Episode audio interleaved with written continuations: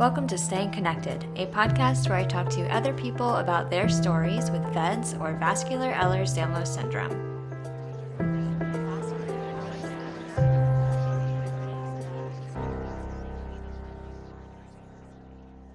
This is your host, Katie, and before we get into the show, I want to remind you that the views, information, and opinions in this podcast are those of the individuals involved, and the information presented does not constitute medical or other professional advice or services.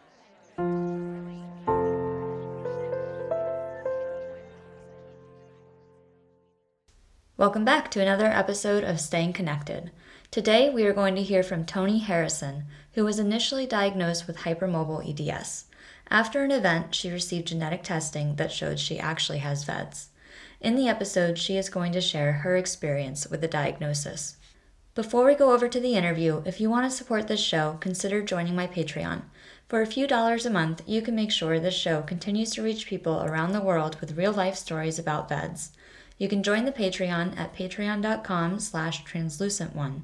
You can also support the show by sharing this podcast with people you know to help us raise awareness of VEDS around the world.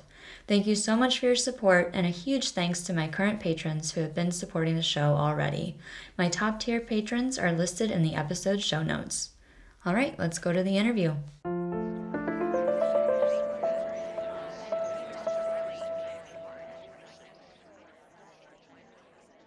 Hey, Toni, thank you so much for joining me on the podcast today to share your story with VEDS or vascular Ehlers Danlos syndrome with everybody. You want to go ahead and introduce yourself first off? Good morning, or technically, I guess, afternoon. Um, my name's Toni. I am 36. Um, I have been diagnosed for, gosh, seven years now. Um, I was first diagnosed with type 3, or what used to be called type 3. Now I think it's hypermobility type Ehlers Danlos syndrome. And then um, I had this fun episode where my lung tried to murder me in the stomach, and uh, I had a genetic test and found out that I am a, a VEDS a VEDS patient. Wow. So before we jump into your story, if you if someone was listening to this episode and was like, what the heck is VEDS? How would you define that for them? It's a connective tissue disorder.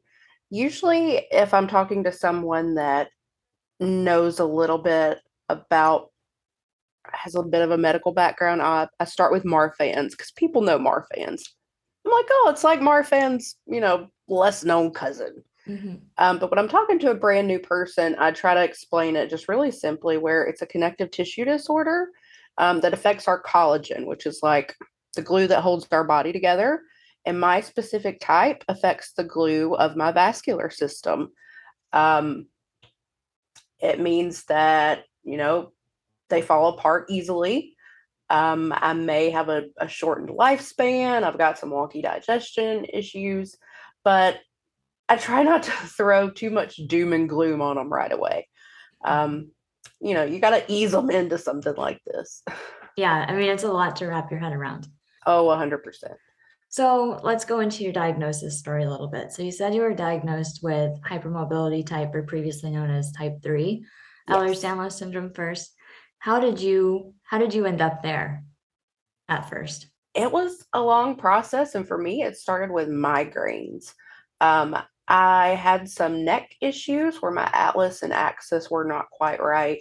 Um, I was seeing doctor, you know, headache specialists, neuro specialists, trying to figure out why I had migraines, I had tremors. And then um, when the POT symptoms started, you know, I really I started pushing and I was just going to the doctor all the time because it was affecting my work life. I was calling in sick. I was having to leave lab classes. I was in college at the time. And it was just so disruptive and it was frustrating because I kept going to the doctor telling them my symptoms. But as you know, they're so widespread sometimes that doctors are just overwhelmed. Like as soon as they see your paperwork, if it's not their specialty, you you look like a hypochondriac but eventually, thankfully, I saw a great doctor. He was actually my sleep doctor, but he took the time to go over my full history And he gave me some insight and referrals to a rheumatologist that helped get me on the way. He specifically mentioned um, EDS and he mentioned dermatomyositis, which was something I'd never heard of either. But, you know, he was just kind of throwing ideas out there and he recommended I go to see a new rheumatologist. When he said EDS, I went home.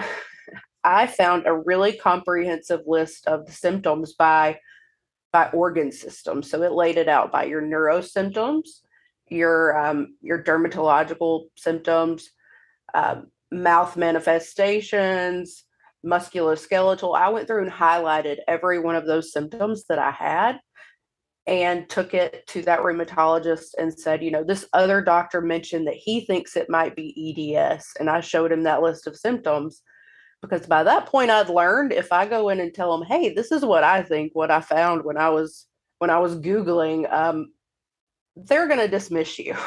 Mm-hmm. If I go in and say, hey, one of your fellow men that went to one of your fellow fancy schools said he thinks this might be it. Now, what do I know? I'm just a I'm just a patient. I just experience this every day, but he thinks it might be this and could we look into it? And um, you know, he kind of he begrudgingly measured my joints and um, he agreed to refer me to the geneticist. And that was like you were still in college at this point, or how old? Were you? Yes, I I was still in college. I'd actually I was in college for early elementary education. Mm-hmm. Um, when my neuro symptoms picked up and I started getting tremors, I mean, obviously, I I didn't know what EDS was at that time. The doctors are telling me, "Oh, well, you have to be tested for MS and lupus," and all I knew was I felt like I wasn't getting any better. Mm-hmm. So I dropped out of UAB, which is where I was at the time, and went to culinary school because I thought I want to do something I love if I only have 10 more years to be functional, depending on what's wrong with me. Um, as it turns out, the long lab classes in a hot kitchen are not good for somebody with undiagnosed POTS. Yeah. And so tell for those listening who don't know what POTS is, describe that. So, POTS is um, a dysfunction of your autonomic system, which is kind of the automatic things that we do without even thinking about it. It's our breath regulation, our heart rate regulation, blood pressure, digestion, um, some sleep regulation, all sorts of fun things that um, you know that you like for your body to do without you having to tell it to. And for me, um, it manifested as you know I would bend over to put a file on the on the shelf and if i bent over and my head went below my heart it was like instant dizziness mm. um i went through vertigo testing because apparently dizziness is a very confusing symptom and dizziness and vertigo are very different yeah and have different causes and sometimes doctors don't ask a lot of questions when they try to figure out which one you actually have. So when I'm telling the doctors, you know, I stand up and it feels like I'm flipping backwards, they're like, oh, your inner ear is broken. Mm. I mean, that's a possibility. As it turns out, that's not what it was for me. It was just good old fashioned POTS. And um, and EDS, I, I, I'm not sure that they've established like the direct connection, but um, you know, our blood vessels are a little more stretchy. We tend to have some blood pooling that probably has something to do with it. For me, my veins and my legs tend to get a little distended. Um, I'll get blood pooling there. That hurts, but compression garments are awesome. Um, it's just it's it's a lot of a lot of random things that you wouldn't think are controlled by this one important system, but man, oh man, yeah, it's uh, it's a lot. So here you are um, now in culinary school and you're diagnosed with hypermobile EDS essentially, and you're dealing with POTS, and you said you have like the joint hypermobility. So then, how did take me from there to getting that genetic test for VEDS? So I have had GERD for my whole life. Um, I was having really bad reflux where I couldn't sleep at night and it was a problem I'd never had before. Um, I know when I was younger, I had reflux where you know I couldn't eat tomatoes because I would immediately throw up. Like anything acidic was just too much. Um, so I just avoided it my whole life and never thought about it again. And as it turns out, I'd been having silent reflux um, at night. So I wasn't feeling the symptoms until it got really bad, which I think is is typical for a lot of people. Um, so I decided to have a surgery to correct that because I'm already dealing with Ehlers-Danlos syndrome. I do not need something else that I have to worry about. So I decided to have a Nissen fundoplication surgery. Um, which is really cool. They take the upper part of your stomach and wrap it around itself to replace the sphincter that you're supposed to have there that sort of protects your esophagus from all that acid coming back up into it. Mm-hmm. I had that surgery. I recovered beautifully. Um, they did a hernia repair at the same time. And I had that done laparoscopically. I mean, I left the hospital the next day, didn't even need pain meds. But then um, three weeks later, I was at work and I was vomiting. And of course, vomiting after you've had a, a procedure like that is not good. Most people can't even physically vomit after they have a fundoplication. In my case, it seems like it opened the hernia back up and bigger than it was before. Um, so my stomach actually migrated through the hernia into my chest cavity um, it started strangling and it ruptured. And then my left lung collapsed. I had a bunch of infection. Um, I was in the ICU for a while. This time they did the the hernia repair with mesh, mm-hmm. which was mm-hmm. awesome because as it turns out, my scar tissue is stronger than my regular tissue. So that's still holding. That's all good. The fundoplication itself, ironically, was perfect through this whole ordeal. It held. Yeah. But the surgeon um, that worked on me at Brookwood. This was in Birmingham at the time. He said that working on me was like trying to sew up like raw hamburger meat. Um, and I knew enough about EDS at that point to, you know, to know that I probably needed a genetic test. Mm-hmm. It was a pretty easy decision. I had been trying to have children at that time. I'd been going to a fertility clinic and they had asked me about the genetic test. I mean, they knew that I had hypermobility type, but they still, you know, it, it's a like maternal doctors tend to know a little bit more about vascular Ehlers-Danlos. I've found, mm-hmm. and they asked me, they're like, "Have you had one? Maybe you should have one." Um, but after that happened, I was on team. We should get a genetic test. Yeah, and I did, and a couple months later, I found out that I have the COL3A1 mutation. And how did that change like your understanding of what your life was going to be like with this condition? Initially, I I don't think I processed it. For me, I tend to think about things very scientifically. And until that point, I just looked at myself like a like a, a scientific case. I was a case study. I was a patient and I could look and see, you know, the chain of events and the causations and like this is what's wrong, so this is what's happening and I was kind of emotionally disconnected from myself as the actual patient. And after the VEDS diagnosis, I I stayed that way for a while. And then my marriage got worse and I realized that there was a lot emotionally about myself that I wasn't dealing with and that I had to grieve um you know sort of the life I'd always imagined that I was going to have. Like it wasn't going to look like that. Yeah. Um and that's okay but I I definitely you know nobody ever taught me that you might have to grieve while you're still alive but you it is necessary sometimes to let go of things that we've been really connected to. Yeah and that's a hard that's like a really hard part of this diagnosis is like coming to terms with, you know, these life threatening emergencies that can happen and the mortality and all of the things that, you know, finding friends with this condition and then, you know, having to deal with the fact that they might not be here forever. Um, there's so many pieces to this that makes it hard to wrap wrap your head around, especially I think at the beginning and in the first few years you know, as you're like trying to initially like the initial reaction can be pretty intense. It's very isolating. I mean, when you I I don't want to sound like I'm comparing diseases because I, I don't like to do that.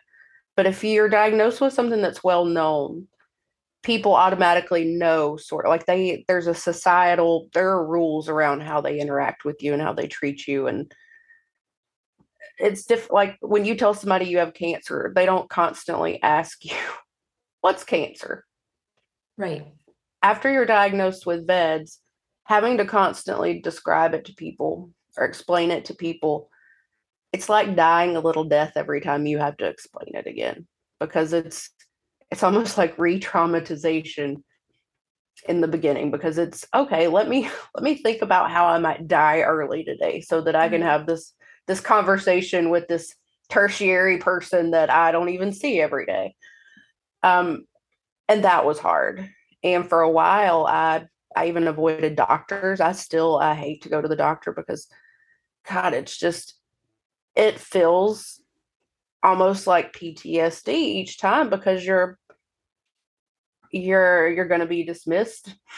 Mm-hmm. like you just you're going to bear your frustrations and your vulnerabilities and probably cry i'm a big appointment crier and at the end of it you'll get a referral to another doctor so that you can do it all over again and so that was also um, an extra frustrating layer of dealing with the, the diagnosis. Yeah. And that is so, yeah, I love the way that you described that, especially like describing the experience of having to describe to somebody else what VEDS is when you're just diagnosed with it. And I remember experiencing like trying to make other people feel better about it at that time because they're like going through it and it's not really their fault but they're going through this like processing this information too and then they you can see them like start to get sad or devastated or like just have so many questions and they're very emotional about the fact that their their friend or acquaintance or whatever has this condition and this is what this means. And then now you're in this position when you're like it's okay like don't worry about it. Like you're like trying to make them feel better and you're still in that space of like oh my god what is my life going to be? It can really mess with your head because i mean there have even been times where i think is this all a coincidence it's it can be wrong right like what if what if i'm fine and all of these problems are caused by gluten or something. I, I don't know, but there's yeah. there's just a part of me where I I think sometimes like it's what if what if this is this is like what if I actually am a hypochondriac and I'm just like I've what if I'm making myself sicker because I'm I'm being lazy? Like what if I'm just not doing enough? What if I'm not working out enough? What if I'm not drinking enough stupid ounces of water every day? What if I'm not managing my electrolytes? Mm. Um, I don't know. I think maybe I just have a personality type where I like to find guilt wherever I can get it. And chronic illness will really play with any mental stuff you've already got going on, man.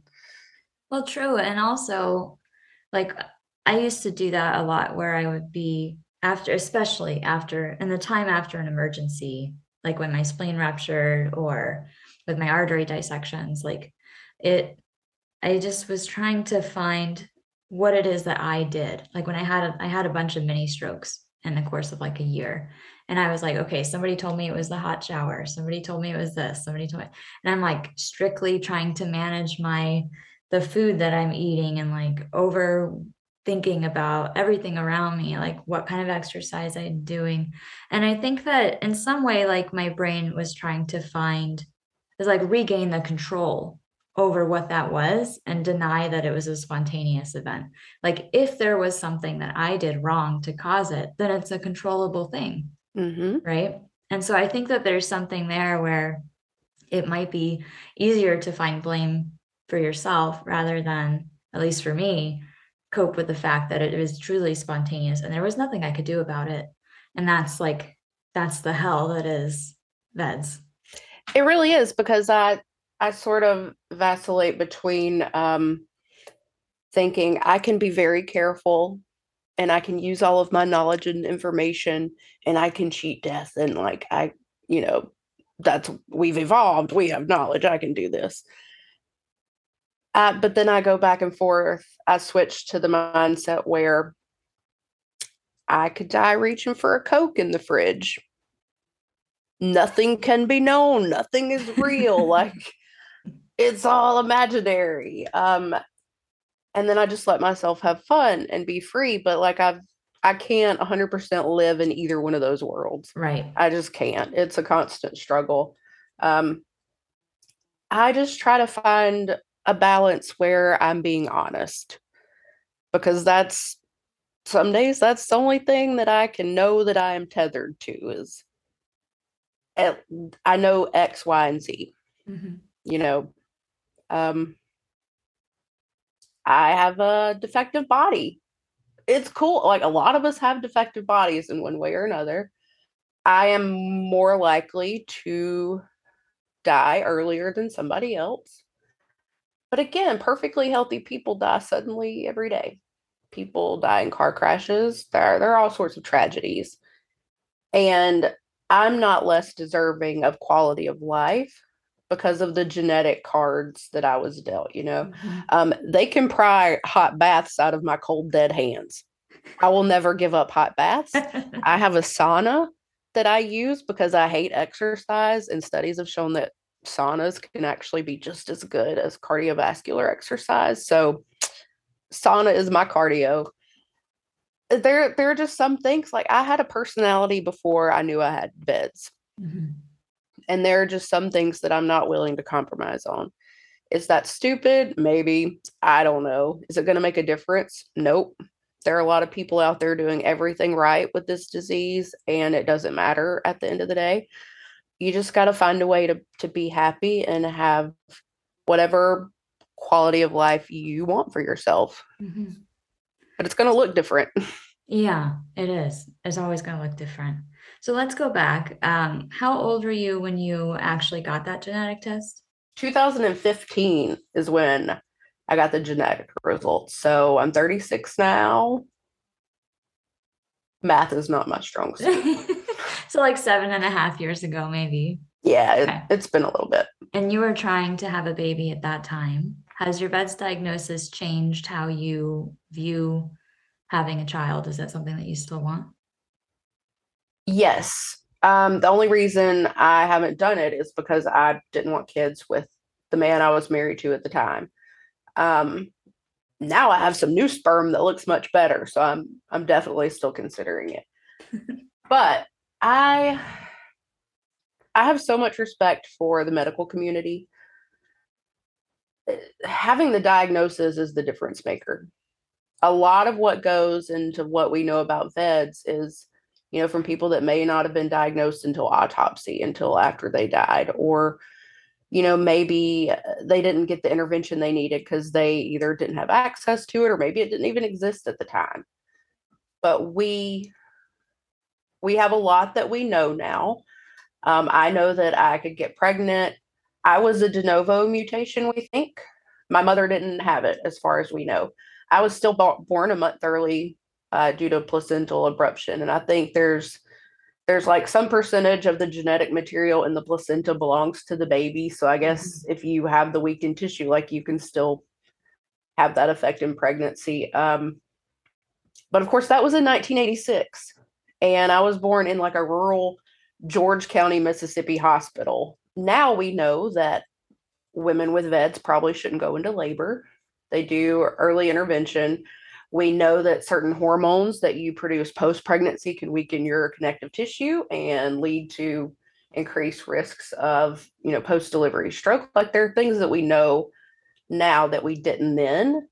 I wish there was a way to like sort of look at the data and sort out like what what the outcomes have looked like since like 1990 on mm-hmm. and nothing before. Like just just how well we've done in the past 10 years obviously there are some things we can't predict and we can't avoid but we're doing studies in rats. Like we know which medications can strengthen our arterial walls. That's new. We have drug companies that are doing drug studies now specifically for vascular Ehlers-Danlos medications. Mm-hmm. I just feel like there are a lot of reasons to be hopeful, and I I don't have to automatically give up on my dream of being a parent. Um, because at the end of the day, when I think about being a parent, you know, you don't know what you're going to get. Kids are kind of like the boxes of chocolate from Forrest Gump, right? You, even if there's nothing wrong with you, you're not guaranteed a healthy baby.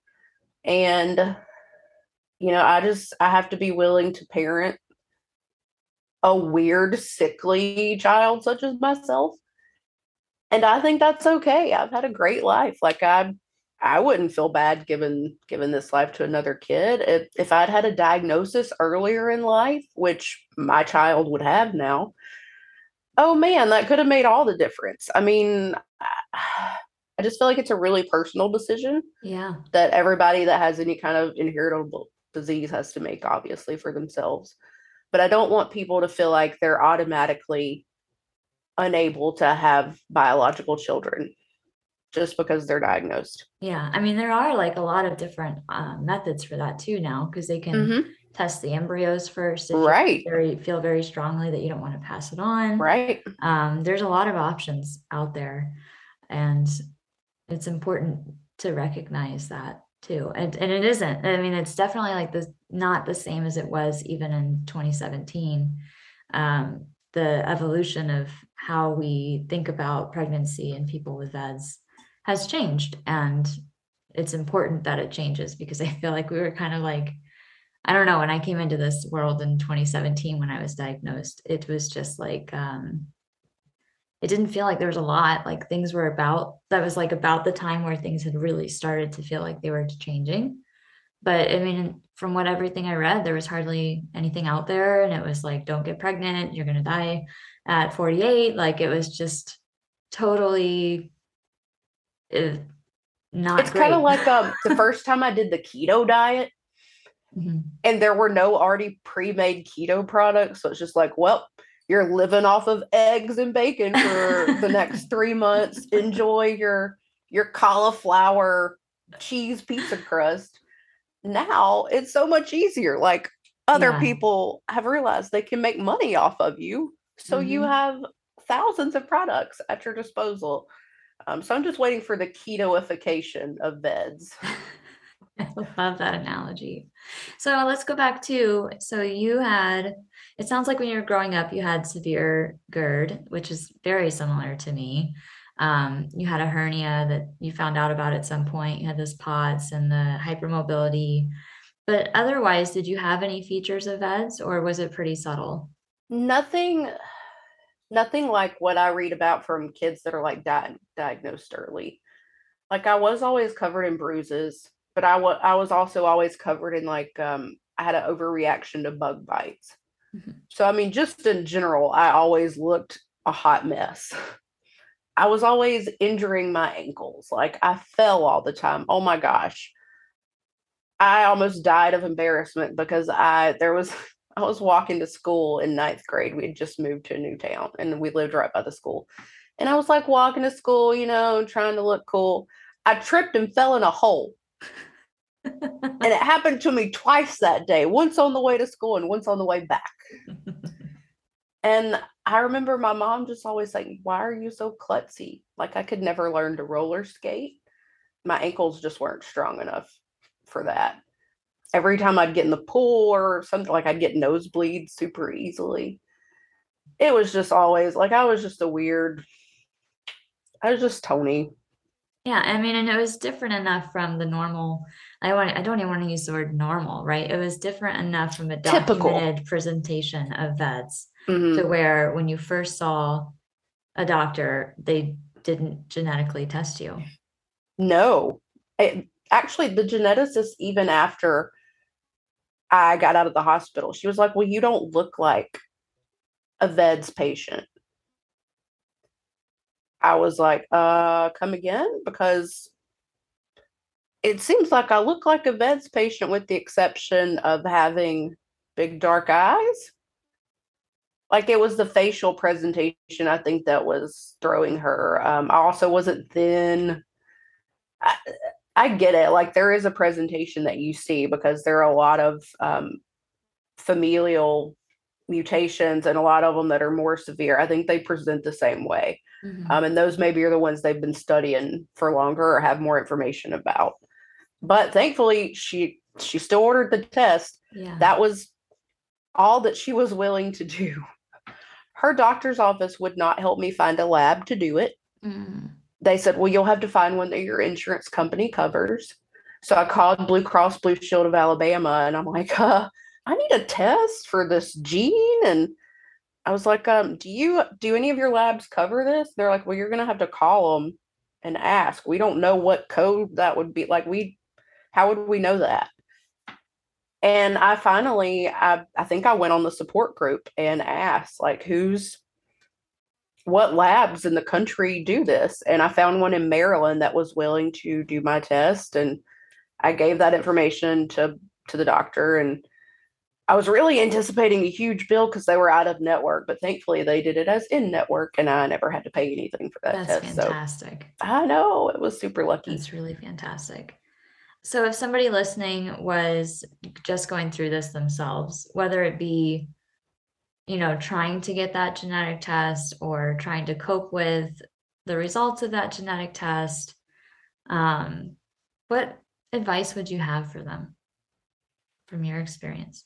Gosh, I almost want to say avoid Googling, but it's only because uh, the statistics can look really bad. And if you Google VEDS, a lot of the information that comes up is going to be a lot of base layer, superficial information, a lot of, you know, simple articles. But if you keep digging, you can learn that, you know, there there are people with certain mutations that live normal lives into their 70s and 80s. Um, there are some types of mutations where you you may not have any kind of catastrophic event until really late in your life. I mean, it's not it's not a monolith like it is a wide spectrum of of manifestations. So i guess um you know don't don't jump on the gloom train right away. And i hate saying that because i am not a live laugh love kind of person that is very oh i'm like inspiration porn. Like i don't want to be anybody's inspiration porn. Yeah. I don't want to make anybody feel better about it but it's easy to read it and think, holy shit, everything in my life is just coming to a grinding halt. What now? So I guess I'd just say don't don't read too much into that. Find a support group. That would be my number one advice. Find an online support group because in your community you probably won't find many people. I've probably found two people in the wild that I've come across that have EDS support groups have been so amazing. We we really are the experts for our disorder, especially in the VED specific groups. Oh my gosh, the support you see because we all we wonder 15 times a day, okay, is this is this the thing I need to go to the ER for? And that gets very expensive. You can't just live in the ER. No. you can't. They get very upset about that. So you really you do need a sounding board of people you can talk to and also just people that understand how isolating it is. I mean, nobody normal people and I say normal people, I mean typical people, I guess, or you know, just non-VEDS people. N- yeah, non-VEDS people. They don't want to hear about our death anxieties. Because as a as a general rule, people are uncomfortable being confronted with their own mortality. Mm-hmm. And so I don't want to be a Debbie Downer all the time the support group is a place where we can all commiserate and get out our Debbie Downerness, I guess, but also lift each other up because we know how serious it is.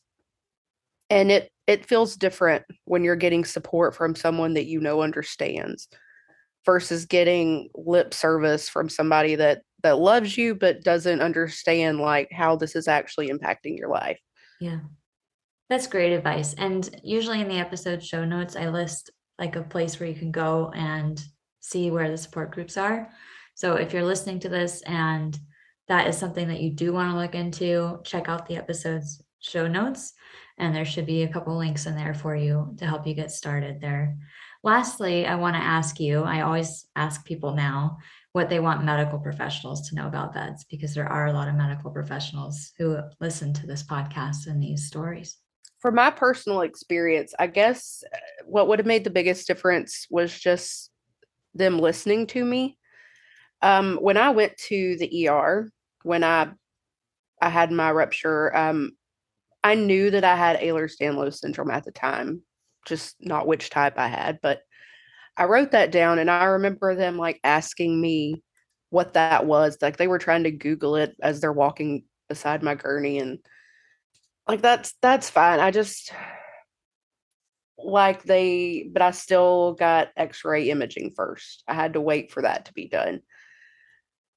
I almost don't want to be too hard on doctors because they can't know everything about every rare disease.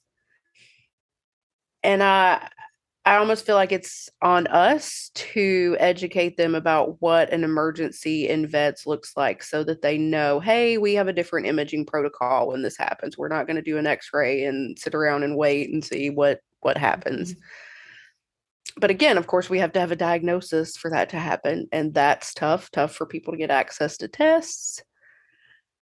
I don't know. Yeah. Gosh, I don't I don't know how they could best help us. Yeah. I mean, there's a lot of education to be done. And I think it comes from, as you mentioned, kind of like from all directions, right? It comes from us as a community. It comes from other medical professionals who are advocating in this space. And it comes from you know, updating textbooks and CME courses and like it comes from all different directions and avenues and this really... has been a huge year for awareness, I will say. I've mm-hmm. seen more EDS stories the past year from big name people mm-hmm. and I hope that that translate and translates into something meaningful for the rest of us that don't have millions of dollars to throw at at different doctors, you know like if you're a cardio medical professional, learn about VEDS, learn about all connective tissue disorders. The old cliche is if you can't connect the issues, think connective tissues. It's it's not hard to understand. Your body's made of glue. If your glue is shitty, X, Y, and Z is going to happen. Yeah. You know, it's not super difficult. And there are a lot of us walking around. Um, see, this is how I switched back and forth. I was like, oh, we can't expect doctors to know about rare diseases. But EDS itself, like the collective, the collected types of EDS, it's not that rare. Yeah. It's like one in 5,000 people. We know way more about more rare diseases than EDS. Like we we could do more. VEDS, I'll give them a little bit of a break, like fine, but there's no excuse for not recognizing, like, hey, somebody's having joint and muscle pain. I think the biggest hindrance, one of mine, to getting diagnosed was that when they would ask me about joint pain, to me, it was muscle pain. Mm-hmm. I felt more muscle pain. I would tell them my entire body feels like a bruise. When someone touches me, it feels like I'm bruised. And that's because my muscles were overcompensating for my shitty ligaments and tendons and they were trying to hold my poor bones together. It's it's just it's it's little things like you know, it comes with experience. The more doctors know that they're coming in contact with us, the more medical professionals know that they have EDS patients, um, they'll learn. And I think younger doctors are a little more educated. I think that it may just be because they're they have a little bit more of a holistic approach where they're looking at a whole person's history. Yeah. But it might be also all the education and awareness that's been going into it as well. Yes. It's probably a great big combination of things that yeah. are impacting this, but I've noticed that difference as well. And it's important. And every time that there's somebody in the news who comes out as having EDS, like I'm really hoping that the article that lists the information about it includes information about all the types, or at least like, hey, there's more than just this type. And here's where you that rarely happens. It. It's usually it like the Wikipedia. Yes. It's the Wikipedia summary. They all use the same whatever the first thing is that comes up when they Google. But every time I'm like, okay, this is the one. This is. But you know what? The best awareness is from patients themselves. Mm-hmm. There was a New York Times article recently. I read it from an employee because she has a daughter that has EDS. So she's she's front and center seeing it happen. I know a lot of us are medium writers and a lot of us do podcasts. Your podcast, of course, is super awesome for letting people share their stories so that we know what all of the manifestations of mm-hmm. EDS and VEDS looks like. Like I said, we're we're our best experts. Um, I also encourage people with chronic illness to go into the medical field. I'm actually starting school again to go back into nursing. Awesome. I, I was actually I was listening to a podcast a couple years ago and I heard this saying, it was solve the problem you were born to understand. Mm. And that's you know what what truer purpose could I have than helping other people that are going through this same thing like this is this is my lived experience there's there is nothing I I know better than this, you know. So using that to be able to help other people feels like that's the life purpose we're all looking for. You know? yeah, that's wonderful. I love that. So I hope that nursing school goes really well for you. And I hope so too. I had a dream last night that I already wasn't going to classes. Oh no. yeah, just just it's a recurring nightmare I've had since high school. I haven't been in college in so long, but I it, it's still once a week. I'm like, I'm failing math class because I haven't been going. well, I believe in you, and I do really. Um, I love that idea of you know wanting to help others with your own lived experience with this condition. I think it's wonderful. So thank you so much for for doing that. Thank you, because you're the hub. you're one of the hubs that helps us us do it. I've I've gotten so much out of your podcast, truly. I know other people have too. So thank you for using your precious time and energy to do this. Thank you, Toni. I really appreciate it. Thank you.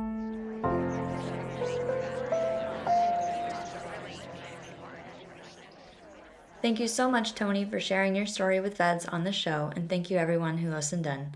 There are a number of opportunities to connect with others and learn more about VEDS coming up soon. I won't be able to list all of them because there are a lot, but these are just a few.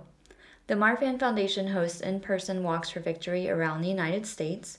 These are fundraisers, but they're also an opportunity to connect with others in your local community. In April and May, join community members at these events in Aptos, California, Milwaukee, Wisconsin, Washington, D.C., Atlanta, Georgia, and Raleigh, North Carolina.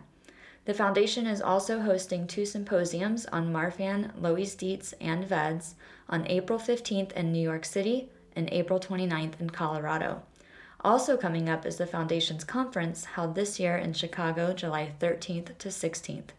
The Ehlers-Danlos Society will be hosting a VEDS camp in partnership with the VEDS movement the weekend prior to this conference at Camp Joy in Ohio. Links to more information about these events can be found in the episode show notes. On our next episode of Staying Connected on April 22nd, we will talk to Emily Ranta, who was previously on the show in 2018. She'll share her experience with a bowel perforation and complications she's had since her last interview. Don't forget to subscribe to Staying Connected on your podcast player so you don't miss this or any other future episodes. And if you like this show, I hope you will consider sharing it with your friends on social media to help us raise awareness of EDS together. You can also support the production of this podcast by joining my Patreon at patreon.com slash translucent one.